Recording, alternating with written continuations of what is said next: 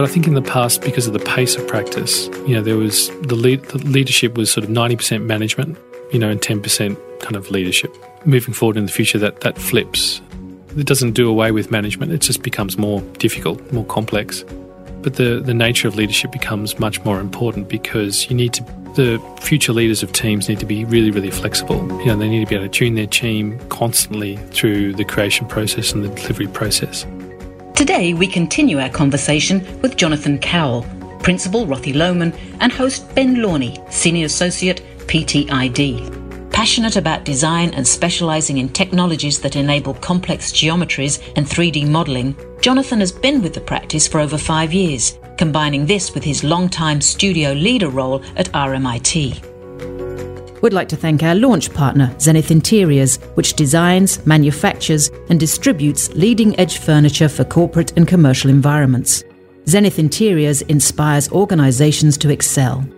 Thanks also to our supporting partner, Total Synergy. Synergy is cloud based business and project management software for architects. It centralizes your business and project information, giving you more time for design. Try Synergy free for 30 days at totalsynergy.com forward slash ADR. Over to you, Ben and Jonathan.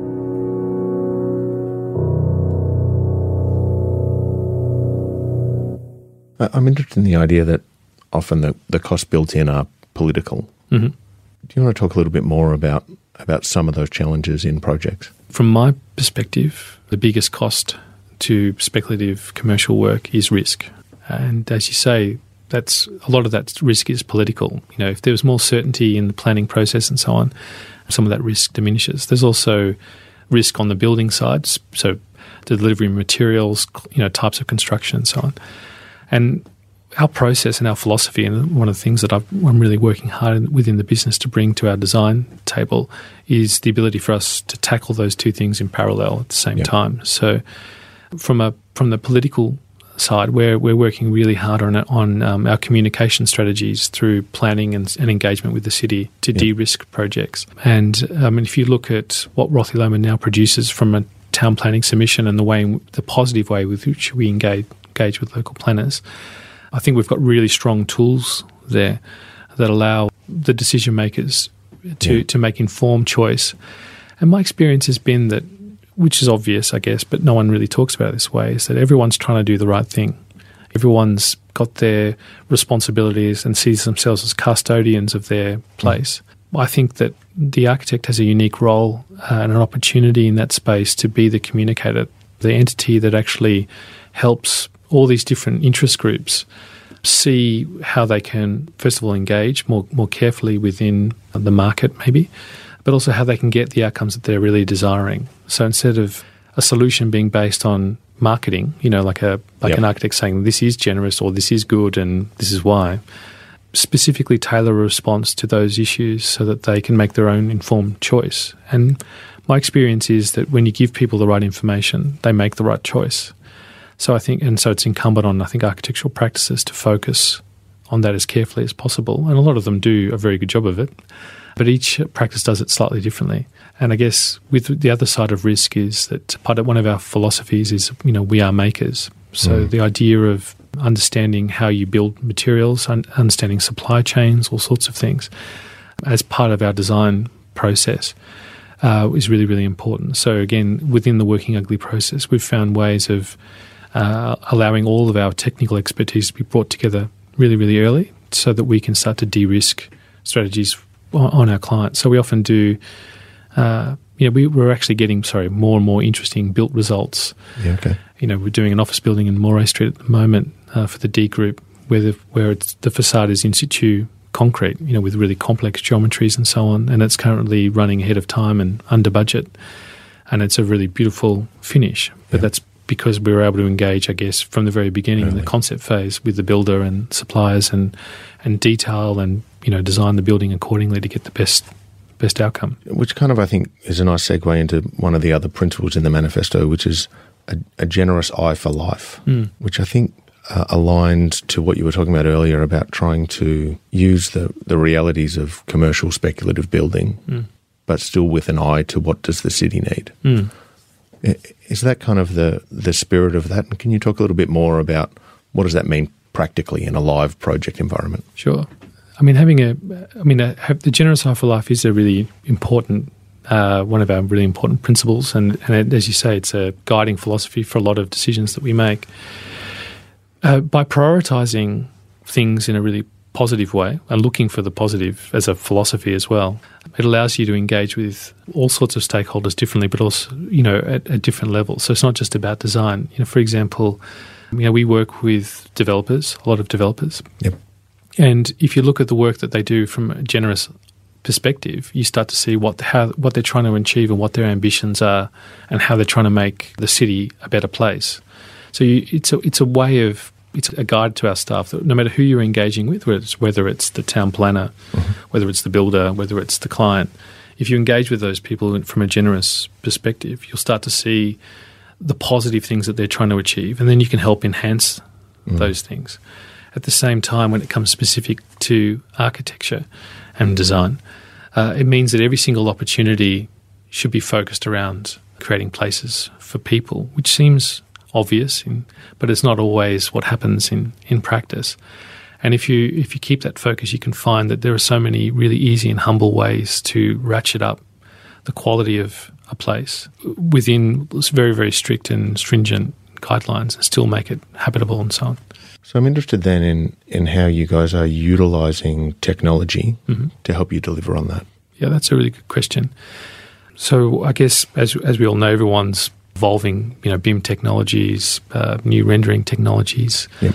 uh, parametric technologies, and so on. So our practice is engaged with all the the latest tools, but probably to talk about what what's the purpose. You know, and I think that Rothelowman as a practice, for example, converted to Revit really early. You know, they, they just flipped into it, said, we're 100% involved. They engaged with it, They're very innovative in that uh, software package um, for a large scale practice really quite early, and it's been very useful.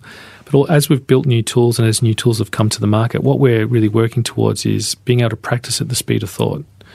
So Rothelowman, I think we're about 160 people at the moment. We're, we're able to design, obviously, uh, deliver design services, but we're also able to document and deliver our buildings on yep. site within our own uh, studio. So we don't have to, you know, outsource documentation necessarily to, you know, overseas markets and other things. We're able to, you know, create jobs and keep it all in house so that we can ensure a certain level of quality. But the key to that is efficiency. So what we've been trying to do over, I guess, for a long period of time, but as we're, we're working directly with now is using all these software packages to integrate our creative process and our delivery process so that it does operate at basically the speed of thought. So there's no lag between an idea and implementing it. And, you know, there's lots of uh, exciting tools that we all know that, are, so for example, Enscape, mm-hmm. you know, as a visualization tool allows teams that are working in Rhino, SketchUp, Revit to visualize their tools uh, as they go without that time lag of producing renders like it used to be in the past and so on. And then also that need for a sort of technical expertise is disappearing. And so as the speed of these software packages uh, evolve, we're able to use them in new ways. Now we can, we can actually analyze, and we use, say, for example, Grasshopper and Rhino. We might um, look at the structural performance of a tower uh, and, and look at different locations for columns uh, in relation to a feasibility plan. We might want to run, you know, dozens of options in four hours, for example, at the same time we might try different design strategies for lobbies that are all, you know, this is all happening yeah, at the speed of thought at the same time. We were able to study options, you know, 24, 30 options. You know, we've got teams who uh, work creatively in sort of four hour parcels of time, you know, where they have really specific things that they're trying to address. Mm-hmm. It could be the environmental performance of a facade. And they'll brainstorm new ideas, feed that information back into the team. And it makes the, I think, the process of creativity really, really exciting. So what we by making it as intense as possible, what happens is at the beginning, I guess, of a project, the back end, we actually get to have the time to then, you know, make the make them as uh, the projects fulfill that promise as carefully as possible. You know, so we want to expose all risk early. We use these tools to do that. We we use them to solve whatever problem we need to solve and to provide tactical answers to to different people. And I think structurally, we were talking before the interview started actually about the idea that that being a flatter structure for better staff engagement, mm. but more importantly, quicker results. Can you just talk a little bit about how you've gone about setting that up. That's a, it is a really interesting topic. I mean, everyone talks about wanting the flat structure. Everyone talks about collaboration. So everyone knows that that's necessary. Um, but it is a really difficult thing to achieve, in particular when there's a bias, I think, in architectural practice towards the, I guess, the genius model, the, the idea that there is a, a pyramidal structure of knowledge and so on. But, you know, if you look around the world, you look at the, the most successful practices, they've found different ways of achieving that, let's call it that flat flatter yeah. structure. And as, as, I mentioned before, working ugly is the sort of the philosophy that describes it. But how does how that works in practice is that what we're able to do, and uh, again, probably mentioned this about Rothelowman. Rothy Lohmann has a, a basically a professional HR department as well that's very sophisticated. You know, mm-hmm. it's not run by architects, so they're professionals, uh, which is useful. It is. And so we really care about people and individuals and understand individual talents and try and find ways to create individual agency. So what that means in terms of a flat structure is we understand that you know you've still got to have a, a control, you've still got to sort of guide a project through a strategy to a particular outcome. But but what you really want to be able to do is utilize all the wonderful people you have working for you to their maximum uh, ability. Something really simple just happened the other day. We had a a really a young designer working on a hotel, and uh, we wanted to shore up the pricing of all these uh, elements within the interior of this hotel room. Now, the traditional way of going about it, you know, so ring suppliers, you know, yep. through you know normal means, you might have you might make ten phone calls to get a price, the best price for that sink or the best price for the paint or whatever whatever it is. And whilst everyone has this knowledge, to be really specific, it still takes time to get. But if you trust you know, I've got this idea of youth over experience. If you trust the new ways of people connecting and working, so this young designer, instead of making all those phone calls, networked mm-hmm. uh, through the industry, found somebody who is actually supplying all these same materials as a middleman to all the major hotel in hotels in Melbourne currently. Yeah, okay. was able to meet that person the, the, next morning for breakfast and have an answer to all those questions. You know, and we're able to optimize price and cost, and then give that to the client within essentially like a, a four hour lag, right? Yep. So that's sort of working at the speed of thought, trusting, allowing individuals to take agency to do different things. It could be a technical thing. Someone we said we said to someone, "Well, we're working on a new facade." You just go and meet with the precasters directly. Just go there yep. hang out with them for the day. You know, do the workshop live. Don't don't wait for a formal process. Don't wait for permission. Essentially, mm-hmm. like find the answer, go and get it, um, and then feed that back into the team. And because you know people's intelligence and creativity is being brought to the table and utilized, I think people feel comfortable also being more objective about it. You know, so then people feel that they can be part of a team. They don't mm-hmm. have to be the primary author because they they see how they're contributing to the, the final outcome. So in other words, you know, you allow the team to take the field. Yep. You know, they'll they'll stick together as a team. You know what I mean? So rather than forcing people to inverted commas collaborate, just create a situation where all that effort is valued. I guess if you know what I mean. Yeah, and I think there's a really strong connection in the sort of in the HR world between agency mm-hmm. and engagement. Mm-hmm. Is that something that you've seen? Absolutely. Yeah, and I think in really easy terms, I think um, it's it's easy to imagine architectural practice. I mean, the practices that are of our scale, um, there's a lot of effort in production, you know, just to just to get the work out the door, um, and that can can create a situation where there's lots of repetitive work, for example, which reduces engagement and agency and so on.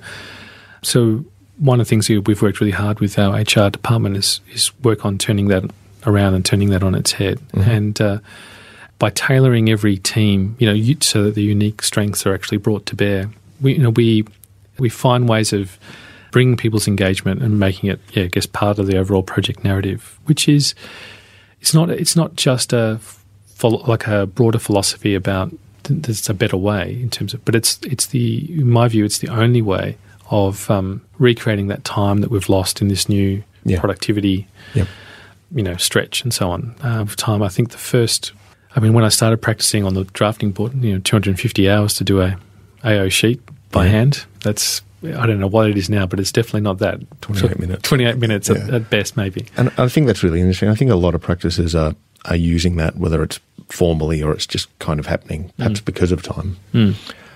But it, it feels like to play devil's advocate, the the inverse is that that embodies more risk. Yeah the more decision makers you have, the more chance there is that somebody's going to go off on a tangent that True. doesn't align, doesn't. True. It's how do you, true. How do you how do you manage that? Yeah, how do you manage team discipline? So I, I guess for me personally, I've, I've learned a lot from teaching. So I think I can't remember how long I've been teaching for now, but it's nearly twenty years. Yep. When you started, when I started teaching, there was a lot of cliches you're told by other tutors about what the, the, what you should expect from a class and, and the class performance and so on, and and talent pools, etc. But what I've learned over my time teaching is that a lot of that isn't true. It's all just a myth, and that it's it's it's taught me to have faith in people. Mm-hmm.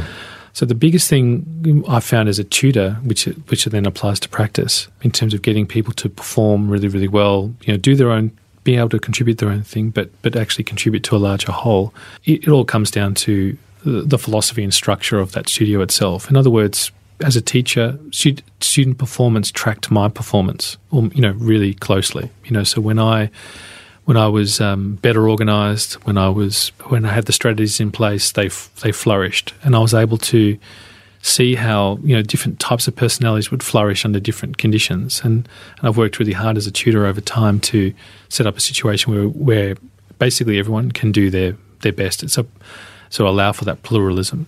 Yep. So, in, so in practice, you're right. You can't it can't be chaotic. It's not about um, a committee. It's the opposite of that. Yes. But what so what we do is we we we treat we treat it a lot more strategically. So it's a we set up, say for example, like there's like 38 targets on a project that we need to tick off the list, problems to solve or things to investigate.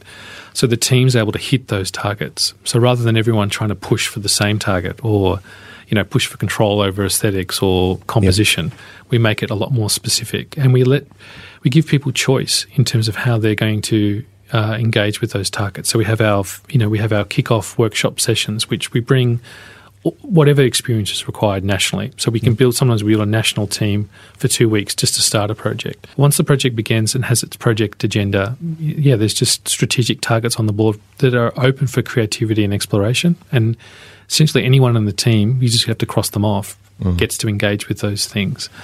And because uh, you know that aspect of the situation is really, really clear in an ideal sense. And there's also an overarching kind of philosophy about what the project needs to be about that's beyond its aesthetics. There's uh, basically there's a natural team discipline. Do you know what I mean? That people Yeah. start to see that you know why it's valuable to spend their time in this particular manner, and they support it. You know, so I think it's again it's that goes back to that early conversation about sort of subjectivity, I suppose. You know that the more objective and professional you can be, and the more professional your agenda is, Yeah. The easier it is for the team to say, okay, I agree, I can understand that agenda and support it. I'm not trying to interpret, Yes. you know, something that's really hard to explain or ascertain. I can see what it is and use my professional skills to deliver it, which I think is really important. And does that, I guess, Im, it feels to me that that implies that you've, because there isn't a pyramid structure, it puts a series of people in your office in what is essentially more a, a managing people rather than guiding an architectural outcome. Yeah, I guess it's a good question too. I think one of the things about our practice, I guess, is that in the end, everyone's on the tools. So all the principles are on the tools. I'm still on the tools. So, but you're right about when it comes to managing people, it's the it's probably the most valuable creative skill in the studio. You know, it's, it's kind of building the right teams, building the right matrix, and tuning it. So we have a series of things in place that allow us to to sort of, I guess, oversee what's happening. So we have, like any studio, I suppose, we have regular design reviews on the mm-hmm. floor and so on. Mm-hmm. We have weekly national design reviews where all the principals meet discussing their projects and they're tracked all the time. We have resourcing meetings every week as well, but they're mm-hmm. all updated. The sort of analysis is updated live as well. Um, so we're always talking about you know how to best deploy teams and tweak them and tune them and you know not Yep. let them hit a roadblock and and so on. So a lot of it does come down to to people management. But I think yeah, underpinning that is uh, that our leaders are all able to sol- sort of solve these problems. So they're able to essentially make space and you know create those opportunities and strategies for the team to follow. So yeah, it's a bit of both. And I guess that's a, an interesting segue into what are the what are the skills the next generation of architectural leaders are going to require. if you if you compare the past to the future, there, there was always the place for the you know the classic leader. you know, the, the genius and so on. But I think in the past, because of the pace of practice, you know, there was the, lead, the leadership was sort of 90% management, you Yep. know, and 10% kind of leadership. I guess moving forward in the future, that, that flips. It doesn't do away with management, it just becomes more difficult, more complex. But the, the nature of leadership becomes much more important because you need to, the future leaders of teams need to be really, really flexible. You know, they need to be able to tune tune their team constantly through the creation process and the delivery process. So they need to be really good communicators. They really need to they need to understand people, need to have empathy. They need to have strong, I think, shared ethics and philosophies to make mm-hmm. sure that they're making similar decisions as other teams so that there's cohesion. But they also need to be, you know, generous and humble, you know, because I guess that's the, it goes, it goes quite a complex set of things. But I, but maybe you could compare it to Paul Roos taking over the Sydney Swans and, you know, going from the glamour, uh, the glamour team to, uh, to back to the Bloods, this idea of sort of team discipline Yeah. and the philosophy of looking after the person next to you. So I think the leaders, the, the leaders need to care about people's and their progress. You know, and one of the things we talk about on the floor is that someone's. I mean, it seems idealistic, but it's really to do with day to day practice. That, that uh, an individual's career will will increase in direct proportion to their willingness to help the person next to them. So rather than it being a competitive place of trying Yeah. to show that you're perfect or that you can do it quicker, it's actually not letting anyone fail because we're a, we're a business that need or a practice and a, and a s- architecture studio that needs to deliver cons- consistent quality work, um, and we need a diverse group of people to do that. So, you know, we need to look after each other. I'm interested, perhaps as a as a counterpoint to that, in terms of disruption. Mm-hmm. We're seeing more and more technology and practices, AI, robotics. How do you see some of those things disrupting the practice in the next, let's say, ten years? Yeah, there's well, I, I see a lot of we see a lot of disruption already, and they're all all these things are related. I think you know AI, you know, competition, computational design, you know, new new ways of fabricating, de-risking documentation, the politics of things.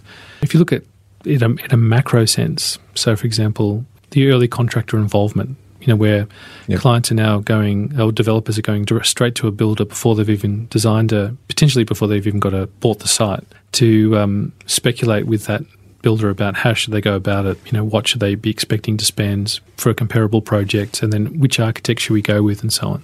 That that disruption is taking place in part because you know a lot of the tier one builders are now purchasing up supply chains. You know, they they manage fabrication of Yeah. elements through subsidiaries and other ways, right? So there's sort of so the tier ones are looking about de-risking their delivery process and optimizing that. Even something as simple as a builder getting getting money from the bank. You know, it used to be that you'd have to wait till something was delivered to site. You know, Yep. to, for to, for the bank to give you money for the builder. So there might be a six week lag between something being fabricated, made, delivered, the builder Installed. getting the cash. But now, because of new technologies, a builder something can be fabricated in overseas in China. It's tagged as soon as it's tagged and it's it's moving, traveling. Uh, the bank can release the money because they know it exists. It's you know it's on its way. It's so on and so forth. So there's a sort of this really amazing optimization of time at that macro end. And the, the real question is how do architects start to, to engage with that as a practice? How do you deal with the fact that you might not be the first person that's brought you know by the client to to a project? So I think what what what practice what architects need to do is also you know reinvent their pr- professional services accordingly. You know, and be able to display innovation strategy and all these other kind of think uh, sort of creative insights to developers to make sure that they're engaged even before there is a site. So as strategic advisors or Yep. um, you know, in a kind of political sense, people who, if you can demonstrate that you actually understand a city carefully and you know understand the right way of deploying elements. For example, we're doing a some projects in um, Cremorne at the moment, two office buildings, and we've worked really, really hard, you know, through our own analysis and so on, of the urban design issues addressing that part of the city. Some of our ideas, you know, are, are foreshadowing future structural plans that are actually going to be implemented that part of town.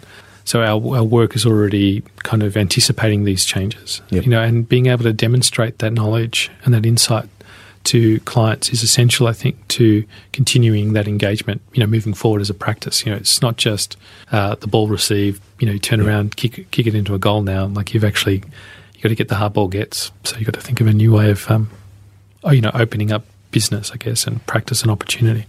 And does that change the- service offering? does. It makes it more diverse and rich, in my view. You know, as I said, I since I've joined Rothelowman, I have never been disappointed, but uh, I've been, you know, really uh, impressed with all the stakeholders involved in the projects. You know, whether it's town planners, cities, Yep. clients, and so on. If if we're engaging and giving them their information, as we talked about before, they make they make really good strategic decisions, and I find it really easy to negotiate those those outcome outcomes in a really positive way. So I don't see, um, as long as you know we're producing the right tools or bring the right tools to the right meetings and so on. It's really easy, I think, to see how we can get really positive outcomes continuously. You know, so we can be very progressive. We can improve the standards of things and so on, on in our cities in a really meaningful way. And, and are those tools changing? Are you, are you now arriving to planners and putting a headset on them and walking them through the building and saying, look at this wonderful urban context? We are basically the way I look at it is anything we can do, we do all the time, every day, every minute. So, and we don't hesitate. So, if it's uh, if the right thing is to um, to use v- uh, virtual reality, which we've used for a lot of projects as well with clients, we'll do that. But what we do is we tailor each, we try and tailor, I suppose, each experience and each offering to the to the opportunity and the issue, which actually also makes it more fun. To be honest, so it's not we don't have one model that fits all. So each client, yeah, gets a different experience. Some some of our clients and stakeholders love, for example, being involved in the workshops and seeing the creative process. So we invite them in, let Yep. them watch and and be part of it. Some don't. Some need to, you know want to understand the macroeconomic patterns that they're engaged with. So we expose them to our other principles nationally. We know we, we are able to demonstrate and show how things are evolving in different cities at different times, and so they can see a, a broader strategy. And I think you know all sorts of things are changing. You know, like the build to rent market, all these other things that are coming Yep. uh, to the cities require different ways of engaging. I guess I guess as well. So yeah, all tools. So we use everything. We still use the pen though. So you know, VR and And the pen. and the pen. And obviously, you're now being engaged. You're offering a broader set of services. You're being engaged by a broader group of people. It might be the developer, the client, various forms of innovation. You know, design it to this stage, but not that stage. Mm. How are you assessing all of these things from a from a business risk point of view? And do you think some of these things are applying undue risk to architectural practices? Yeah, that's a good point. It's a, it is a really difficult one. So we, you're right. I mean, I think you know ensuring that, for example, something really simple like how how long is our engagement with the client and the uncertainty around it. You're right. That, that's a that's a, a constant business risk um, because there's not always a lot of certainty for each for certain size projects, especially as projects become larger and more complex uh, and therefore more valuable to the practice. Um, you know, it'll employ more people for longer and Yep. so on.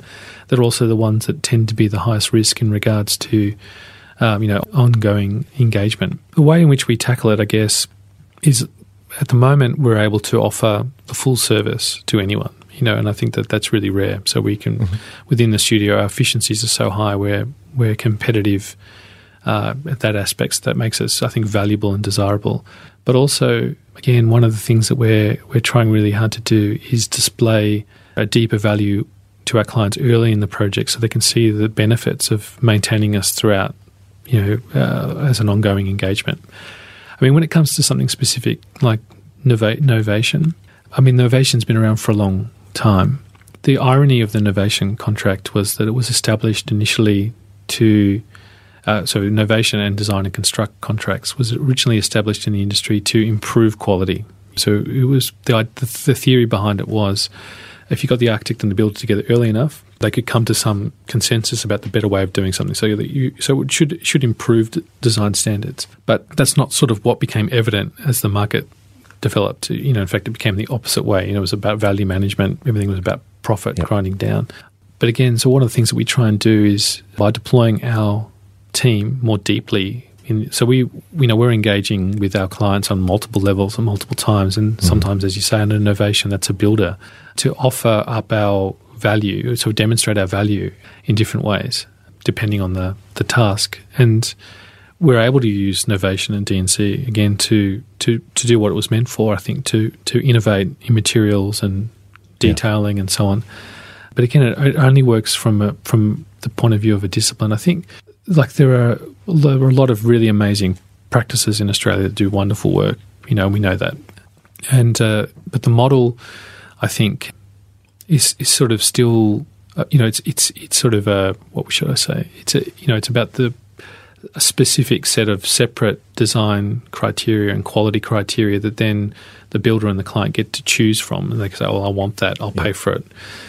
Whereas I think moving forward, we we have to get past that, and we have to just we have to tailor what we're doing to sort of to make that issue more apparent. So so so it's not an option. You know yes. what I mean? So that it's so things are tied together. And again, this is something I've learned through my career. You know, even back when you you know build a boat for the first time, it's about how you tie things together. You know, so that you can you can get a quality outcome because rather than an issue just being aesthetic or about final finish, it's integrated into dozens and dozens of other decisions, and then therefore becomes difficult to remove. But also because if you can understand the project holistically, you can manage risk and cost in a way that's much deeper. The taking a couple of hundred dollars a square meter off a facade finish doesn't make much of a saving. But if you can optimize the structural performance of the building, you know you're saving, saving millions and millions of dollars. And uh, I think that for us as a practice, we're moving into to that space. You know, even at a just working on a building in Sydney where it's a four-story project, and depending on the way in which you looked at the structure, you could save one and a half million dollars out of the project.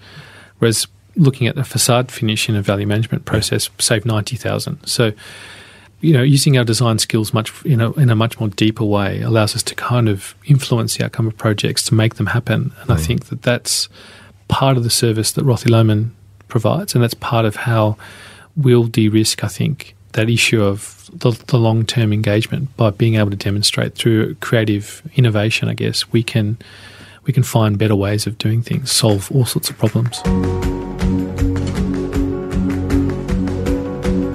We hope you enjoyed today's episode. Join us next week when we wrap up the conversation between Jonothan and Ben. The Business of Architecture and Design podcast is produced by Joanne Davies, publisher of Australian Design Review and Architectural Review, Madeline Swain, editor of Architectural Review, and Niche Media. With thanks to our launch partner, Zenith Interiors, and also to our supporting partner, Total Synergy. For more information and links, visit the episode webpage. And if you've enjoyed this podcast, please subscribe and rate us.